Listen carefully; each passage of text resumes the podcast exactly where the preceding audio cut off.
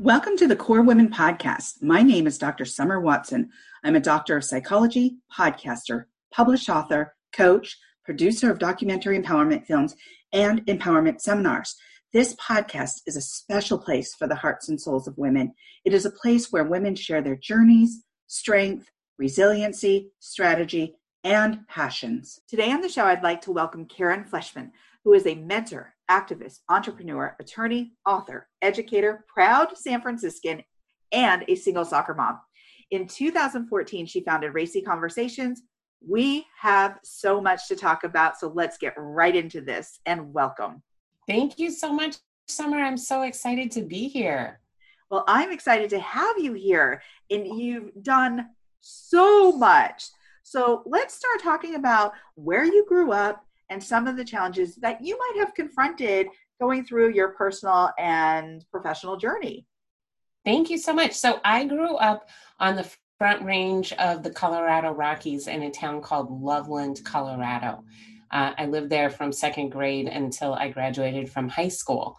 And Loveland was a very conservative, uh, nearly all white community uh, when I grew up. But I became an activist in elementary school when some conservative parents tried to ban Judy Blume books from our school library. So I organized a petition drive and I went and spoke in front of the city council, the, the Board of Ed, and I won.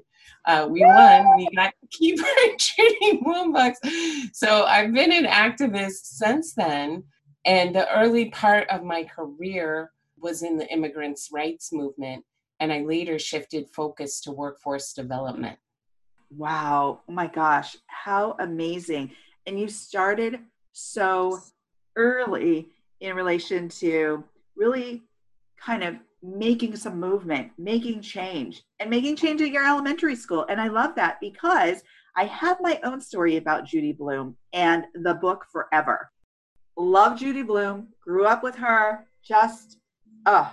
So my mom bought me out all the books actually. She's like, here are all these great books, read them. And she bought me for Forever. And um, I took Forever to school with me. And I went to a Catholic school from fifth to eighth, and I it was my fifth grade year. That book was taken away from me, and I could not read it. My mother was called, and she said I gave her that book, and they said, "Well, it's not allowed here." And she said, "Okay, well, she can read it at home." So I didn't. I wasn't quite the activist, but I still read Judy Blume. Well, you see how the patriarchy wants to rob us of self-knowledge. The patriarchy wants us wants to rob us of self-acceptance, of understanding that our sexuality and our bodies are part of who we are and that we own them and they start at a very early age. So anything like Judy Blume that's like affirming to girls that you are normal and and you are good and and don't um you know don't conform or or don't feel like you have to shrink yourself is very threatening to the patriarchy because they're like oh no no no no. Keep yourself shrunk. Keep yourself tiny.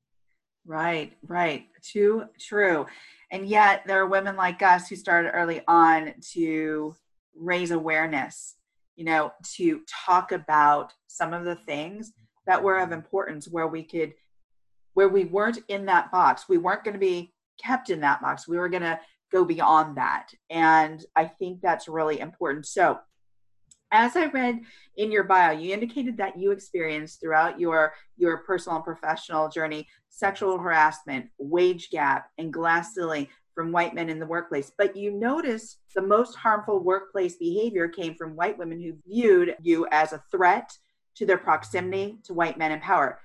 I love that in your bio. I want you to go more into that and talk about that. Yeah. So, because the early part of my career was in the immigrants' rights movement, and then I later uh, I worked for the city of New York, uh, and then I worked in workforce development.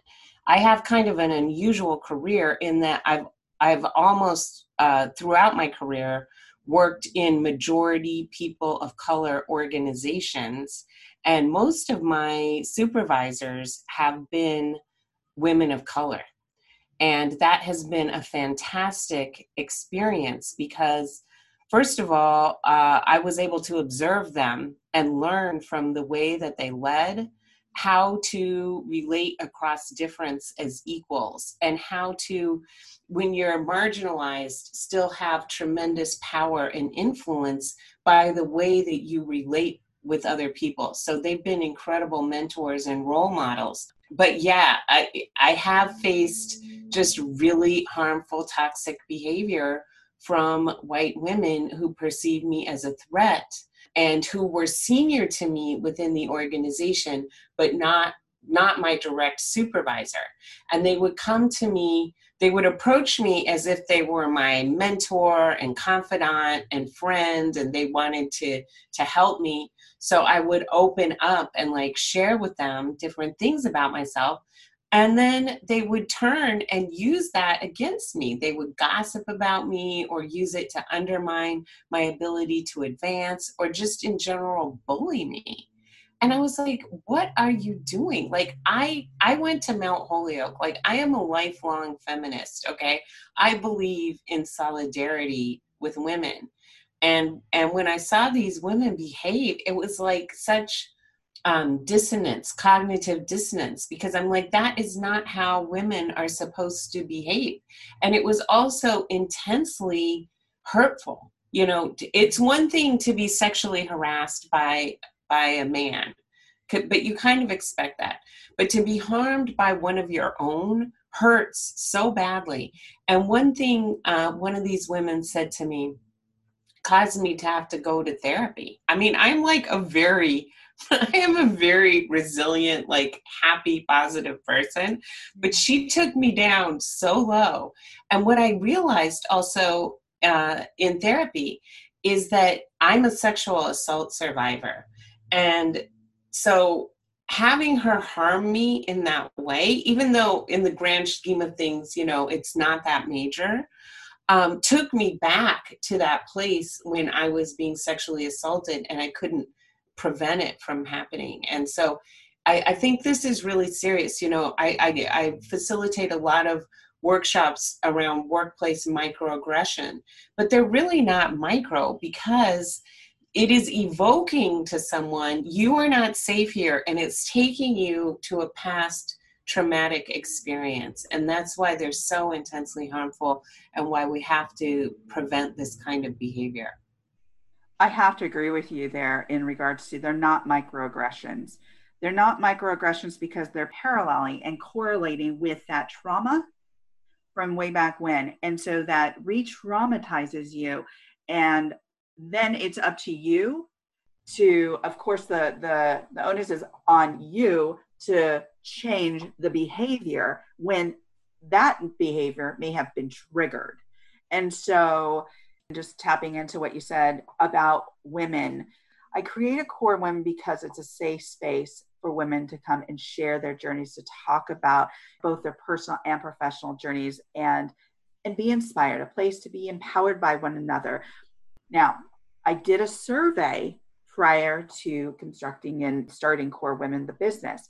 I did a survey as a researcher because I wanted to see what was impacting us as women. And one of the things I asked is do you feel embraced by other women in a social setting? And about 42 to 45% said no. I asked, do you have female mentors in the workplace or at school? And 37% said no. And as I started getting these answers, I started thinking, wow, why aren't we doing better? Why aren't we doing better as women to hold each other up and support each other? And that's one of the reasons for KORE Women, one of the reasons.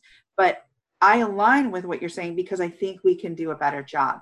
Now, with that said, of supporting one another, with that said, what have you learned in relation to not just racial inequality and division amongst women, but what have you learned to overcome this and maybe deal with this and how you can mentor and how you can also teach about this? Yeah. Well, again, my my greatest role models have been women of color, and I'm I'm very fortunate to have many many women of color in my life, friends, mentors, mentees, uh, and and I just learned so much from observing and talking with these women and and doing all I can to be their ally and supporter. And what I've come to learn is that the reason why white women behave this way is because this is what the patriarchy taught us to do. And, you know, hurt people hurt people. And white women wouldn't be so toxic if we were not subjected to a lot of harmful behaviors. At the same time, we are rewarded with tiny amounts of power when we are allies to the patriarchy and when we do the patriarchy's handiwork. So we, white women, have to stop being complicit in that. And we have to pull away and say, hey, no, I'm going to be in solidarity with other women. And I'm not going to do your handiwork and I'm not going to harm other women. I'm here to support other women. And I'm here because I'm going to stand up for myself too. And I'm not going to allow you to harm me or subject me to this treatment anymore. This is unacceptable. The hard part for white women is that our oppressors are, you know, our husbands, our fathers, our, our children, our bosses, our priests, our, you know, we're, we're surrounded. So, and some of them obviously are not harmful. Some of them are, are helpful and, and very good but it, it becomes i think cognitive dissonance for white women to try and distinguish who is harming me and who is helping me but i do believe the foundation of everything is self-compassion and we have to go back to our childhood and when we were initially harmed and like heal from that um, and and practice self-compassion and that will be the foundation of having compassion with others. And then, as far as how do we heal the divide between women, I host interracial sisterhood conversations, events intentionally designed to get women who are different across age, race, sex, class, uh, to come together and sit in a room with each other and, and listen to each other's stories you know, I am an activist and I love a good protest and all of that. I'm, I'm totally down for it. But I think equally important in building a strong movement is building that connective tissue between us. And when we listen to each other's stories, that's where we start to find empathy. That's where we start to find solidarity. And that's how we build a true movement. And I, I always come back to um, Audre Lorde's essay, Age, Race, Class, and Sex. And she's talking to women after we lost the Equal Rights Amendment. And she's explaining why we lost. And she said, you know, we have no patterns of relating across difference as equals. We only know how to relate in hierarchy because that's what the master taught us to do. And this is why whenever we try to come together to to fight for for change, we wind up hurting each other because we haven't taught each other the pattern of how to relate across difference as equals. So we keep repeating the harmful patterns that we learned.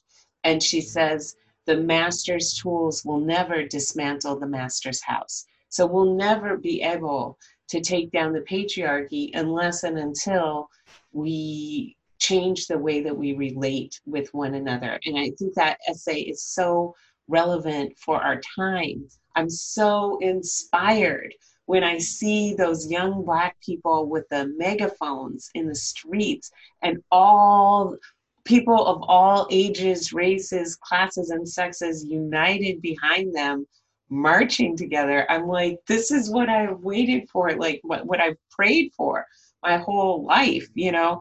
Uh, and I hope that this is finally that turning point where we're going to realize that we not only need systems change, which I totally am in favor of systems change, but we need change in our interpersonal interactions. Absolutely.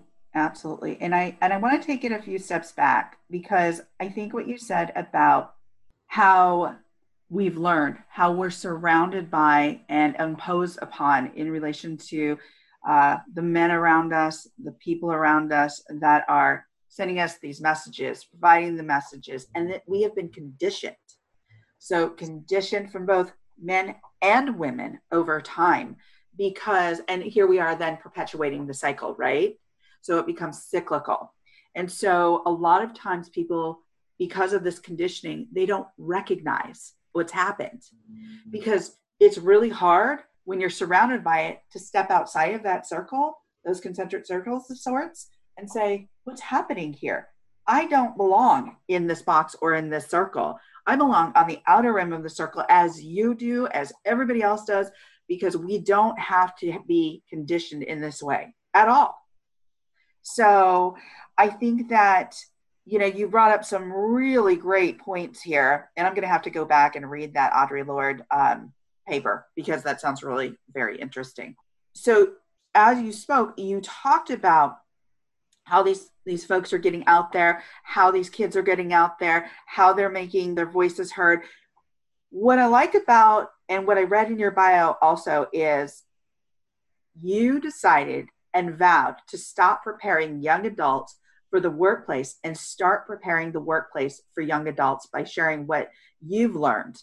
So, can you go deeper into this concept and the application of this? Because I absolutely love those words because that's changing that paradigm from I'm having to teach these kids how to assimilate and adjust to their workplace versus having to change the organizational structure and the mindset of this management to really adapt to these kids. So, can you go deeper into that? Because I really enjoyed that in your bio. It just got me really thinking and my, you know, everything clicking. So, thank you. yeah. yeah. So, I, um, I was working for the city of New York, helping immigrants become citizens. One of the proudest uh, uh, points in my career, we helped 50,000 New Yorkers apply for US citizenship. And then in the post 9 11 economic downturn, our program got defunded. And that was right around the time when reports came out that said 50% of Black men in New York City don't have a job. And we have almost 200,000 young adult New Yorkers, almost entirely Black and Latinx, who are not in school, not working. And coming from the immigrants' rights movement, it was like, what? Like, how is that even possible? Like, people move to New York City from all over the country and all over the world for limitless career opportunities. So, how is it possible that 50% of Black men don't have a job? And that it's not even a big deal. This isn't, you know, call a press conference, all hands on deck. We're gonna, we're gonna solve this crisis. It was just like no biggie. But to me, it was a big deal. I was like, we need to do something about this. This is wrong. And I was fortunate to work in a city agency that took on the youth workforce development programs. Basically, the Department of Employment was shut down and they gave us the youth workforce development programs. And the commissioner said, figure this out. This is, these programs are antiquated. We need to create, we need to totally revolutionize them and I was able to co found a private sector summer youth employment program internship. So instead of doing summer youth employment program in a park or a daycare center, young people were going off to JP Morgan and Bloomberg. And these were young people, many of them had never left a four block radius of their apartment. You know, it's wow. amazing. In New York City, people uh, don't feel comfortable, their parents don't feel comfortable letting them go far from the home. So they've never been to Central Park, you know, and then they, then they're coming into Midtown and into these glassy high-rise buildings. And I saw how transformative it was to them and to their supervisors. Their supervisors had never, you know, really hung out with a 17 year old black girl you know and it was it was really really transformative for everybody. But i was worried about those young people who were not in school not working and what were we going to do with them? And then i heard about year up and year up was training that group of young people also for careers in technology in corporations. And i said that is radical. And i and i got the opportunity to go be a founding team member of Year Up when it expanded to New York. And part of the Year Up model is you are a mentor to a group of students in every cohort. So I was spending, you know, every every week I'd be sitting down with a group of four or five young black and brown um, New Yorkers, both both uh, men and women and, and gender non-conforming conforming folks, and just getting to know them. And that was when I really had to face my racism because I'm like, dang, I have so many assumptions and stereotypes about these young people. Where did that come from? And then also just listening to their lived experience, I was like, so many times, wait, what? Like, what? Like, what happened to you? Because they would just be telling their story so matter of factly. And it was so complete. It was like a 180 degree difference from what my growing up experience had been like. So, um, so yeah, then they were going off and working in these companies, and they were they were doing a six month long internship and then getting hired. And I I cannot tell you. I mean, Summer, I loved my job so much. We moved to the Bay Area and the Year Up program here hired me to do student outreach and recruitment, which is like my idea of fun, right? I couldn't help but notice you appear to be an underemployed young adult. Here's a postcard. I want you to call this number. We're a free program and it will change your life. You'll, you'll make a whole lot more money when you graduate. And um, so I was so happy. But then 2014, a couple of things. I was fixated on Ferguson because I saw in Mike Brown the many young black men who were like my mentees, you know. And when his mom said he was going to start community college and we never we never thought we'd be planning a funeral, I just couldn't as a mother, let just like I couldn't, you know. Uh, so when when Darren Wilson wasn't indicted for killing him, it just shook me to my core. I thought for sure after all that um, uprising that there would be at least a trial, you know? And so I was really hurt by that. And then I went out to brunch with two young Black women who had graduated from Year Up, had been working now for tech companies for a couple of years. And they're telling me, Karen, we're super grateful for our incomes and our lifestyles and the fact that we're able to stay in Oakland while a lot of people are getting gentrified out. But coming into work every day and being the only young Black woman, we are bombarded with ta- toxic comments, a lot of it coming from women who look like you. Uh, and it actually makes it really hard for us to be there. And I just had that moment where I'm like, dang, you know, here I am. I think I'm helping young people and in a sense i am because you know they are graduating and getting really solid salaries and and and opportunities. But i'm also putting them in harm's way. And i think that there's a lot of people like me you know liberal open-minded white people who grew up in virtually all white communities and never learned how to relate across differences equals and now we flock to cities like New York City, San Francisco for the limitless career opportunities that are available to us here. And, and then all of a sudden we're in a managerial role. And we don't know the first thing about how to relate with anybody who's different from us. And it was interesting through my own research, I realized it's not by chance that we grow up in all white communities. The town that I grew up in, in Loveland, Colorado, was a sundown town, meaning a town in which Black people were not allowed to rent, were not allowed to own, could not stay in a hotel. They had to be out of town by sundown.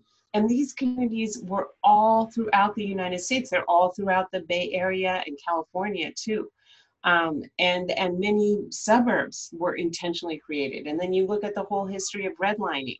So there was there's been a whole history of residential educational segregation intentionally designed to separate us and to kind of raise white children in this bubble of meritocracy and you know, obliviousness about what's going on around you. And yeah, intentionally block other people from accessing those opportunities from from accumulating any kind of wealth and intentionally concentrating wealth in white families and it's going to take both legislative change and personal change on the part of white people because we would not be where we are 50 years after the civil rights movement succeeded at changing our laws to ban discrimination if white people didn't make personal choices kind of beyond the scope of the ability of the government to legislate um, that i you know some very intentional but often on an unconscious level that is what is not only not only is racial inequality you know um, consistent it's actually widening and we know before COVID, median net wealth among Black families was projected to be zero by 2053, by Latinx families projected to be zero by 2073. And COVID is only going to accelerate those timetables without significant intervention. Right. Yeah, you have mentioned so many things just in this short few minutes here and, and it's hard to cover them all because we all have one as you said assumptions. Then you created these groups where you started talking and having people exchange their lived experiences so that they would there would be empathy. That for me is so important. I'm a researcher from a phenomenological perspective. I use that methodology so that is in fact understanding somebody's lived experience. That is exactly what that means, right? So for me, it's not just about the numbers, it's about the qualitative information that I'm getting so I can better understand and put that information out there so other people can better understand the situation, what the problem is, what the question is, what we're asking you to do. And a lot of times, a lot of times people are well intended as well, but they just don't understand or know how to recognize their own bias. We all have them, whether or not they're conscious or otherwise, we have them. And I think that that's really important when we go out and educate is to let people know you're not alone in that. We are all in that. I don't care what color you are. We all have biases, right? So age, uh, race, you name it, religion, we have them. And to understand that. So opening the dialogue is really important. Making it a space, which is really important for KORE Women, providing a space where it's safe, where we can have differences of opinions, but open the dialogue, being able to empathize and understand. And you're absolutely right. It's going to take communities. You know, those sundown communities, it's really interesting because yes, some of them have been created specifically to make sure that certain people aren't allowed into those communities. However, there are also communities like the one that I was raised in, in California, small beach town, where people, if you didn't make a certain amount, you absolutely couldn't even afford to live there. And if you did live there, you certainly didn't have a job that was paying you enough to live there so you were either commuting in something. So yeah i mean there's a multiple factors that really impact our, our communities our understanding of our biases. Being empathic versus sympathetic those are two very different things. Um, and it's going to take a lot because it's going to take like you said legislative and personal change. Here's the thing for me is level of control do people want to release that control? Because there is a control factor in all of this. Like there is a control about being at that top of that that hierarchy and then releasing that control and not having that pyramid hierarchy. So yeah, there is a level of control that you have to really kind of take a deep dive and say, can I release this?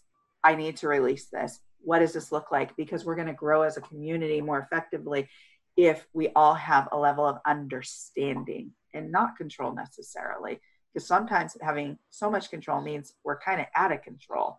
So we're absolutely that, that is the root of white supremacy. That is how you know this whole system was designed so that a very small group of wealthy white people could control everything and that we would all including unwealthy white people support that and and and be their minions in policing everybody else. And it is exactly that about control. I remember in the early part of my career in the immigrants rights movement going to meet with these white lawmakers who were like adamantly anti-immigrant and just their level of fear. Like they were so terrified that if their district changed that they would lose control that they wouldn't get reelected that all these things would change. And i'm like dude let it go. Like we're just people here. Like it'll be okay. Trust me. It's gonna be fine. Like you're, you're you know but it is it's such a fear mentality. And that is what is driving so much in our society right now. What is driving white people to vote against their own self-interest uh, and support billionaires who do not give a, a flying blank about them. Right. you know? Right. it's like yeah. but but oh i get to feel white. I get to feel like i'm superior and i'm in control so i'm gonna and even this whole karen meme right? I think the reason why the karens are doing this is because they see their power waning and they want to like assert their power um, in this way and and and you're 100% right it's absurd like just let it go you never yeah. had to you know, you're no better than anybody else.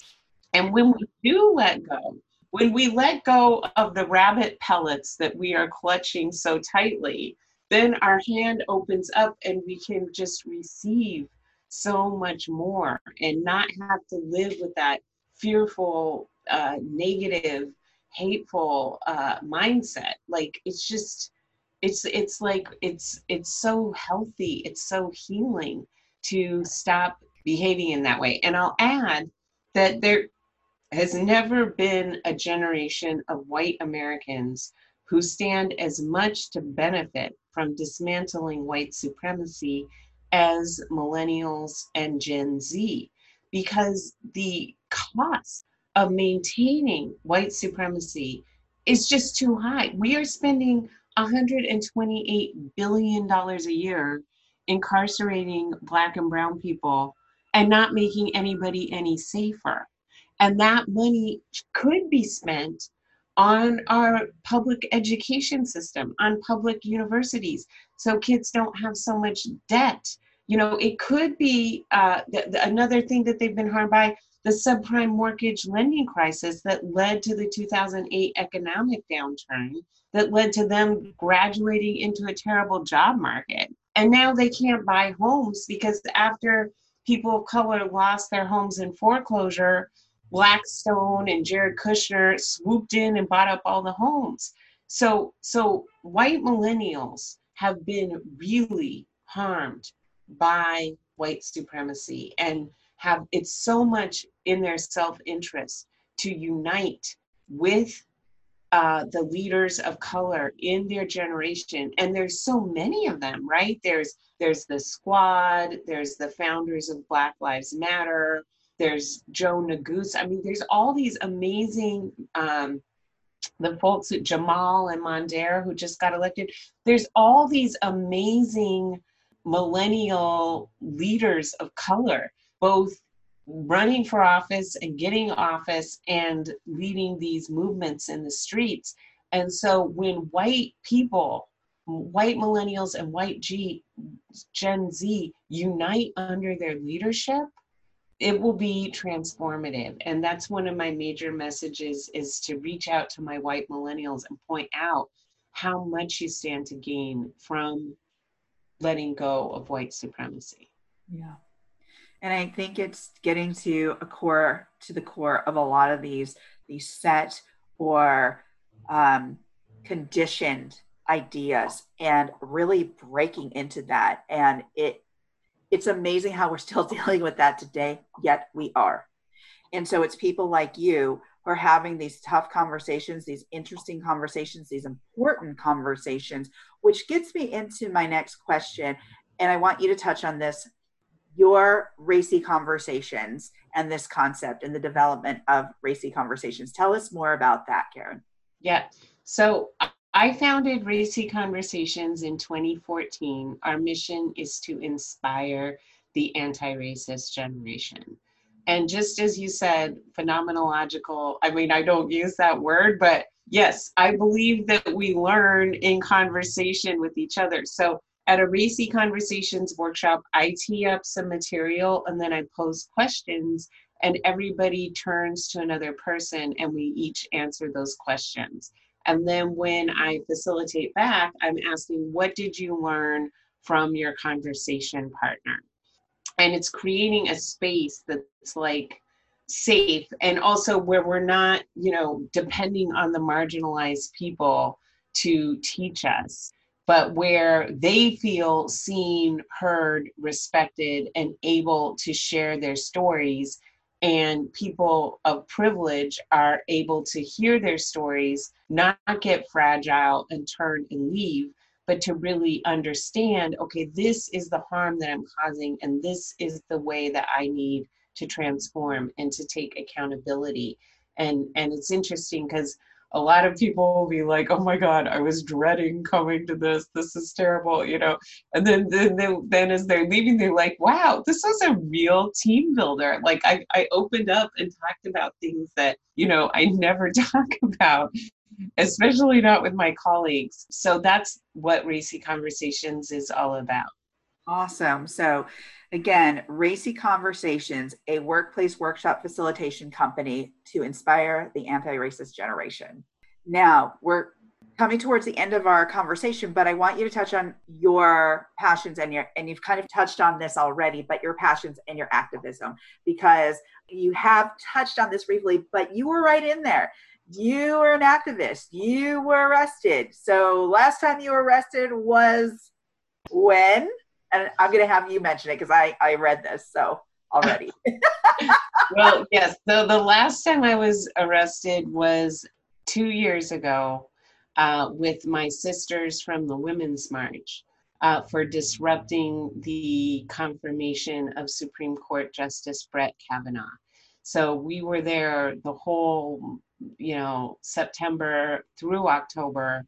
Uh, we we camped out on the Senate lawn so that we would uh, be first in line to get in to his confirmation on the day that it started. And I was among the, the group of women who were the first batch to disrupt that hearing and, and get arrested that morning. And I will never forget, I love these women so much. They are incredible. I love the four original founders of the Women's March are the most incredible women. I'm so grateful for their leadership and they are just incredible women and it, it pains me so much like just this week with the Democratic National Convention they're targeting Linda Sarsour, who's one of the, the founders of the Women's March, and basically expelled her and said, you know, she did, the Biden campaign does not support her.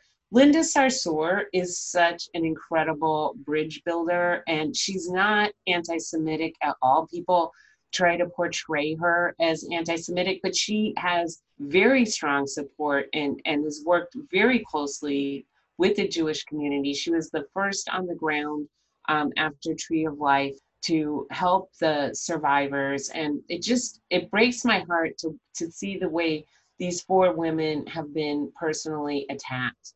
Um, but yeah, so that was an incredible experience. But predating that, I became very involved in police accountability activism here in San Francisco, starting in 2015 when the San Francisco Police Department executed Mario Woods, a 26 year old Black uh, young man. And it turned out that Mario Wood's mom and I went to the same Zumba class. So we become friends, and I got very involved in police accountability activism here uh, in San Francisco and met like the most incredible people. I mean, we're called into activism, I think, because we've experienced trauma, and, we're, and we're, so sometimes we're a little bit hard to get along with and and things of that nature but i have i cannot tell you how much i love these people how much i've learned from them how inspired I am by them. And it's been really transformative. And we had some really great wins. We got the police chief fired, we got an outsider uh, hired, we got a new use of force policy. And, and now we're working on defunding the police and transferring the money to supporting the Black community. And I will say this when I started in police accountability activism, and people are like, "Oh, abolish the police," I was like, "What? Like, what are you talking? Abolish the police? Abolish prisons? Like, what are you talking about? We need those things." And then the more I got into it, the more I realized, actually, we don't. Actually, you know, more than fifty percent of the calls to SFPD are for people, for homeless people who are having mental health issues so why are we calling this militarized, you know, force in a uniform and all these weapons for someone who needs a mental health intervention? And I think we need to rethink everything in our society, including how did we wind up with so many mentally ill people living on the streets in the first place? And if we would just assess, well, what do we really need and how are we currently spending our money and and started to shift okay if this is what we need to to raise up healthy young people because that's what frederick douglass taught us you know it's easier to raise up healthy young people than to fix people after they're broken um, then you know, I, I think it starts to make a whole lot more sense. And now I don't think it's at all radical to say defund the police because we just need to shift and align our resources to our society's needs. Now, I think this is this is definitely an interesting subject of conversation, and it's definitely maybe a part two because we can get into all kinds of factors as to what we're looking at in relation to not just defunding the police, but looking at mental health, how this began, human behavior, the impact. I mean, there are so many things. So as you start talking about it, my mind starts, you know, clicking, clicking, clicking, all these things as to the factors. And so how can we change a a structure, so to speak, that's been put in place for so long? And there's certain needs certain re- things we have to recognize and certain preventative factors we definitely can put into place but again we're looking at human beings. So human beings we develop our behavior based on a lots of different things. So as i said this can be a conversation for another day because there's so much to go off of. And of course my clinical brain starts going all over the place about you know especially mental health. And we know if we go way far back uh, how this came about in relation to those people being on the streets. So, and the history of that and what that looks like because I've wrote multiple papers on that. So, we're getting to the last question, and I want to thank you so much for sharing all of your wisdom and all of your insight. But my last question today is if you were to leave the listeners with some words of wisdom, what would they be? I end all my workshops with this quote from Lao Tzu If you want to change the world, then change yourself. If you want to eliminate the darkness in the world, then eliminate all that is dark within yourself. Truly, the greatest gift you have to give is that of your own self transformation. And I believe in that quote because I don't know about you, I feel completely overwhelmed most days. Um, you know, with, I mean, it's unbelievable. You know, what are we're up to almost six million people sick and 170,000 Americans dead, and how many people have lost their jobs, their businesses shut down, uh, how many people are risking their lives every day out on the front lines. And then you just feel like, well, what on earth can I possibly do to make things better? And I say to people, focus on your self transformation. And that is how we are going to get to the transformation we need to see throughout our society and and unite with like-minded women like you and build community. Yes absolutely. Thank you so much for those wise words. And thank you for sharing your time with me today. Thank you summer. It's a pleasure and an honor. Thank you karen. If you'd like to connect with Karen Fleshman, you can connect with her on LinkedIn or at www.racyconversations.com. If you need a strategic empowerment coach, contact me. If you want to tell your story of empowerment or how you have reconstructed your life to drive change, send me a video or an email of your story providing permission to use it on my social media platforms. If you want to be featured on my podcast, reach out to me at info at korewomen.com. I want to hear from you and to get to know you. You are now part of the KORE Women home. Let's get to know each other. Let's learn from one another. Please follow KORE Women on Facebook, Instagram, and Twitter. Please let your women friends know about this podcast. If you write about KORE Women in your social media posts, please hashtag KORE Women. This is all about women. Thank you for taking the time to learn more about KORE Women, and please stay tuned for continued growth of the KORE Women movement Let's grow and drive change together.